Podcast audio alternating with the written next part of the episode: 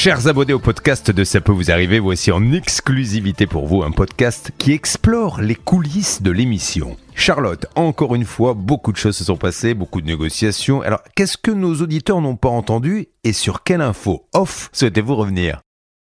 Cette émission spéciale 150 000 euros. Alors, est-ce qu'on peut commencer par ça, Bernard et Céline? La déception pour euh, malheureusement une personne qui n'a pas décroché, qu'on n'aura jamais en ligne, hein, parce qu'on va pas évidemment euh, la rappeler. Enfin, je pense qu'elle va s'en douter hein, en voyant l'appel en absence. Mais euh, c'est quand même fou cette, euh, cette situation. Toi, Céline, tu avais le, le numéro, un prénom, Oui. et malheureusement, le Je premier savais sur la liste. Je savais vers qui, vers qui on allait et la règle était claire. Il y avait huit sonneries pour répondre et malheureusement après on passe à la deuxième personne ou heureusement, ça dépend de quel côté on se trouve. Oui, Évidemment. Bah, à la limite, et quand même, c'est, je pense que Stéphane, c'est l'homme le plus chanceux de France aujourd'hui Ah parce oui. que il n'était pas censé gagner, il était arrivé que deuxième dans le tirage au sort et finalement c'est lui qui a été appelé. C'est incroyable. Il, il en revenait pas. hein. Moi, Ouais. je viens de recevoir un texto de ma femme qui m'a dit qu'elle n'était pas dispo et qu'elle a vu un appel en absence de- de- d'RTL. je vais, comme on dit chez nous, lui mettre une bonne tréha en rentrant à la maison. Je sais même pas, c'est nous les salariés, enfin et toi Non, droit, les non. indépendants, mais bref, les prestataires sont, euh, ont le droit de Non, participer. puis je suis pas Maître sûre. Nadjar, justement, fait attention de, de voir que ce sont bien des auditeurs euh, bah d'RTL ou des gens qui appellent au Dommage. standard. Non, mais après, si on respectait évidemment le- les mêmes règles que tout le monde, c'est-à-dire appeler au 3210 ou envoyer les lettres RTL au 74 est-ce qu'on aurait le droit de participer? Mais je suis pas sûre. Il y a une petite vérification. Hervé Pouchol euh, à l'accueil avec le, ou Mathis Pouchol, son fils, je pense que ça passerait pas. Oui, non, c'est Nadjar dirait attendez, il y a Georges Mélanie qui contrôle. Ça, c'est quelqu'un de la famille, on prend pas, c'est normal. Oui, non, c'est sûr, c'est clair. C'était mais, pour faire un euh, petit coucou à Hervé Pouchol, hein, d'ailleurs. Alors, c'est vrai que oui, qu'on embrasse et qui a probablement euh, dû partir en rendez-vous. Il s'est taillé vite fait après l'émission. À peine, euh, à peine un bisou, un bon week-end, bonne fin de semaine, bonnes vacances, rien du tout. Rien. Euh, et Stéphane, le gagnant euh, qui a eu euh, une chance extraordinaire, avait l'air tellement surpris que finalement, et c'est souvent le cas en même temps, on comprend les gens, il n'a pas pu exprimer toute sa joie, je Non. pense. Mais même hors antenne, hein, quand euh, je lui ai dit au revoir, je lui ai dit voilà, le service cadeau d'RTL vous appelle pour les 150 000 euros. D'accord, merci. Ok. Non mais c'est 150 Je 000 pense euros. que les gens réalisent réalise pas. Ils Non. réalisent pas. Et puis, euh, vous savez, il y a tellement de choses. Nous, on est RTL, on est une boîte sérieuse, mais il y a aussi des margoulins qui s'amusent à jouer à plein de jeux et il Ouais. peut avoir un doute. Et je pense qu'après, quand il va être appelé officiellement, qu'il va recevoir un courrier, il pourra, avec son épouse, euh, se rendre compte de la chance qu'il a eu euh, d'avoir été choisi par RTL. Ah oui, D'ailleurs- l'argent sur le compte, ouais, ça va le marquer, je pense. Depuis toutes ces années où on fait des jeux sur l'antenne, on se rend compte que quand on fait gagner 1000 euros, les gens explosent plus facilement de joie que quand on fait gagner 150 000. Peut-être parce que 1000, on se dit, ah bah, on réalise tout de suite, ah bah oui, j'ai gagné 1000 euros et c'est trop cool. Et Ouais. 150 000, on se dit, non mais c'est pas possible, c'est un gag, euh, j'ai pas vraiment gagné. 1000 euros, c'est palpable. On se dit, bah voilà, Ouais. euh, les cadeaux de Noël en fin d'année ou le loyer ce mois-ci, il y a Ouais. quelque chose euh, peut-être de plus concret, 150 000 euros. On- je pense qu'on personne les a eu euh, entre les mains. euh.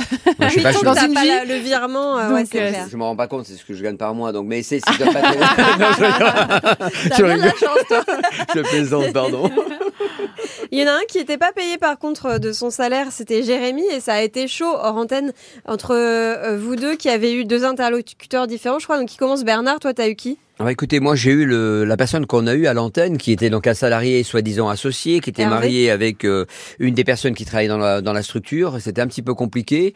Euh, Stan m'a passé l'appel, mais je pense que c'est intéressant, c'est peut-être commencer par Céline parce que elle, elle a démarré la conversation avec euh, quelqu'un, et je vous donnerai la suite.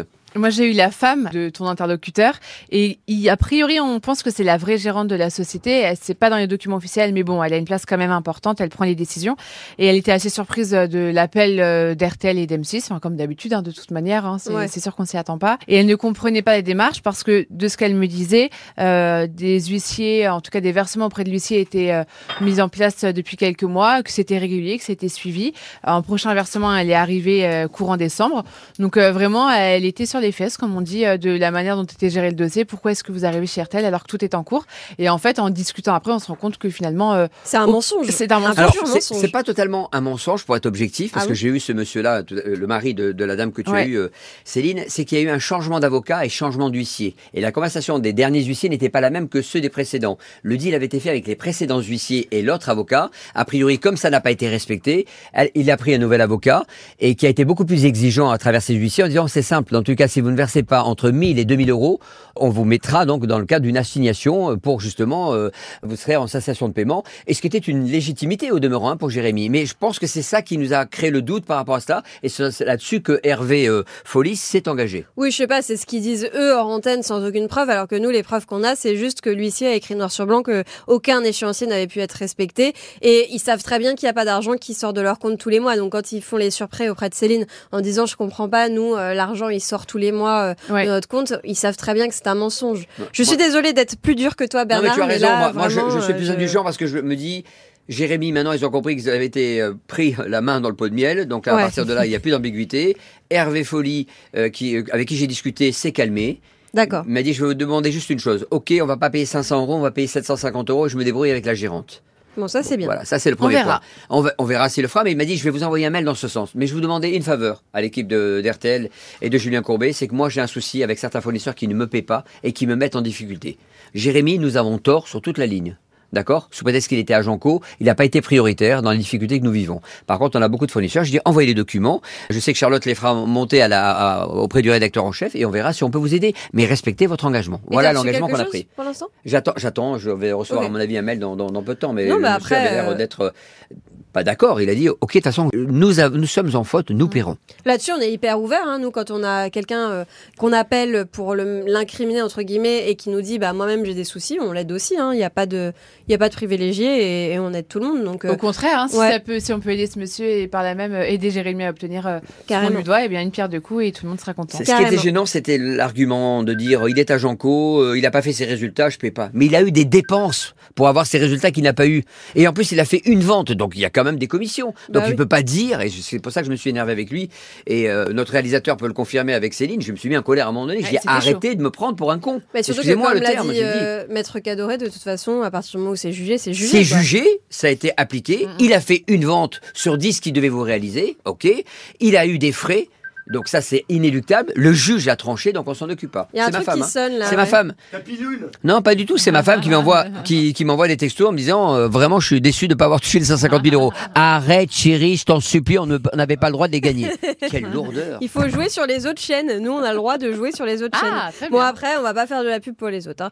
Mais je sais qu'il y a un jeu pour la Coupe du Monde. euh, Enfin bref, peu importe. On va pas faire de la pub pour les autres. Bon les gars, à demain. Euh, demain, euh, encore une émission Ouais. inédite euh, sur RTL et sur M6. Euh, à partir de lundi, euh, il y aura des émissions inédites sur RTL pendant une semaine. Après des programmes de Noël, chouette. Ouais. Et, On va se euh, reposer donc un peu après. et après, on va se reposer, ouais. Et on reviendra euh, bah, le 2 janvier. euh, Ouais. Mission en, en public, je super crois. hein. forme. Hmm, Hmm. Petite émission en public. 2 janvier, Lundi 2 janvier. émission, émission en public euh, enregistrée il y a quelques semaines Ouais, euh, qui super était émission. super chouette. Donc, euh, trop bien. je pense que, que ça vous plaira à tous d'écouter euh, ça euh, à la radio. Bisous à tous. Bisous, À bonne demain. fête. Salut Thank you.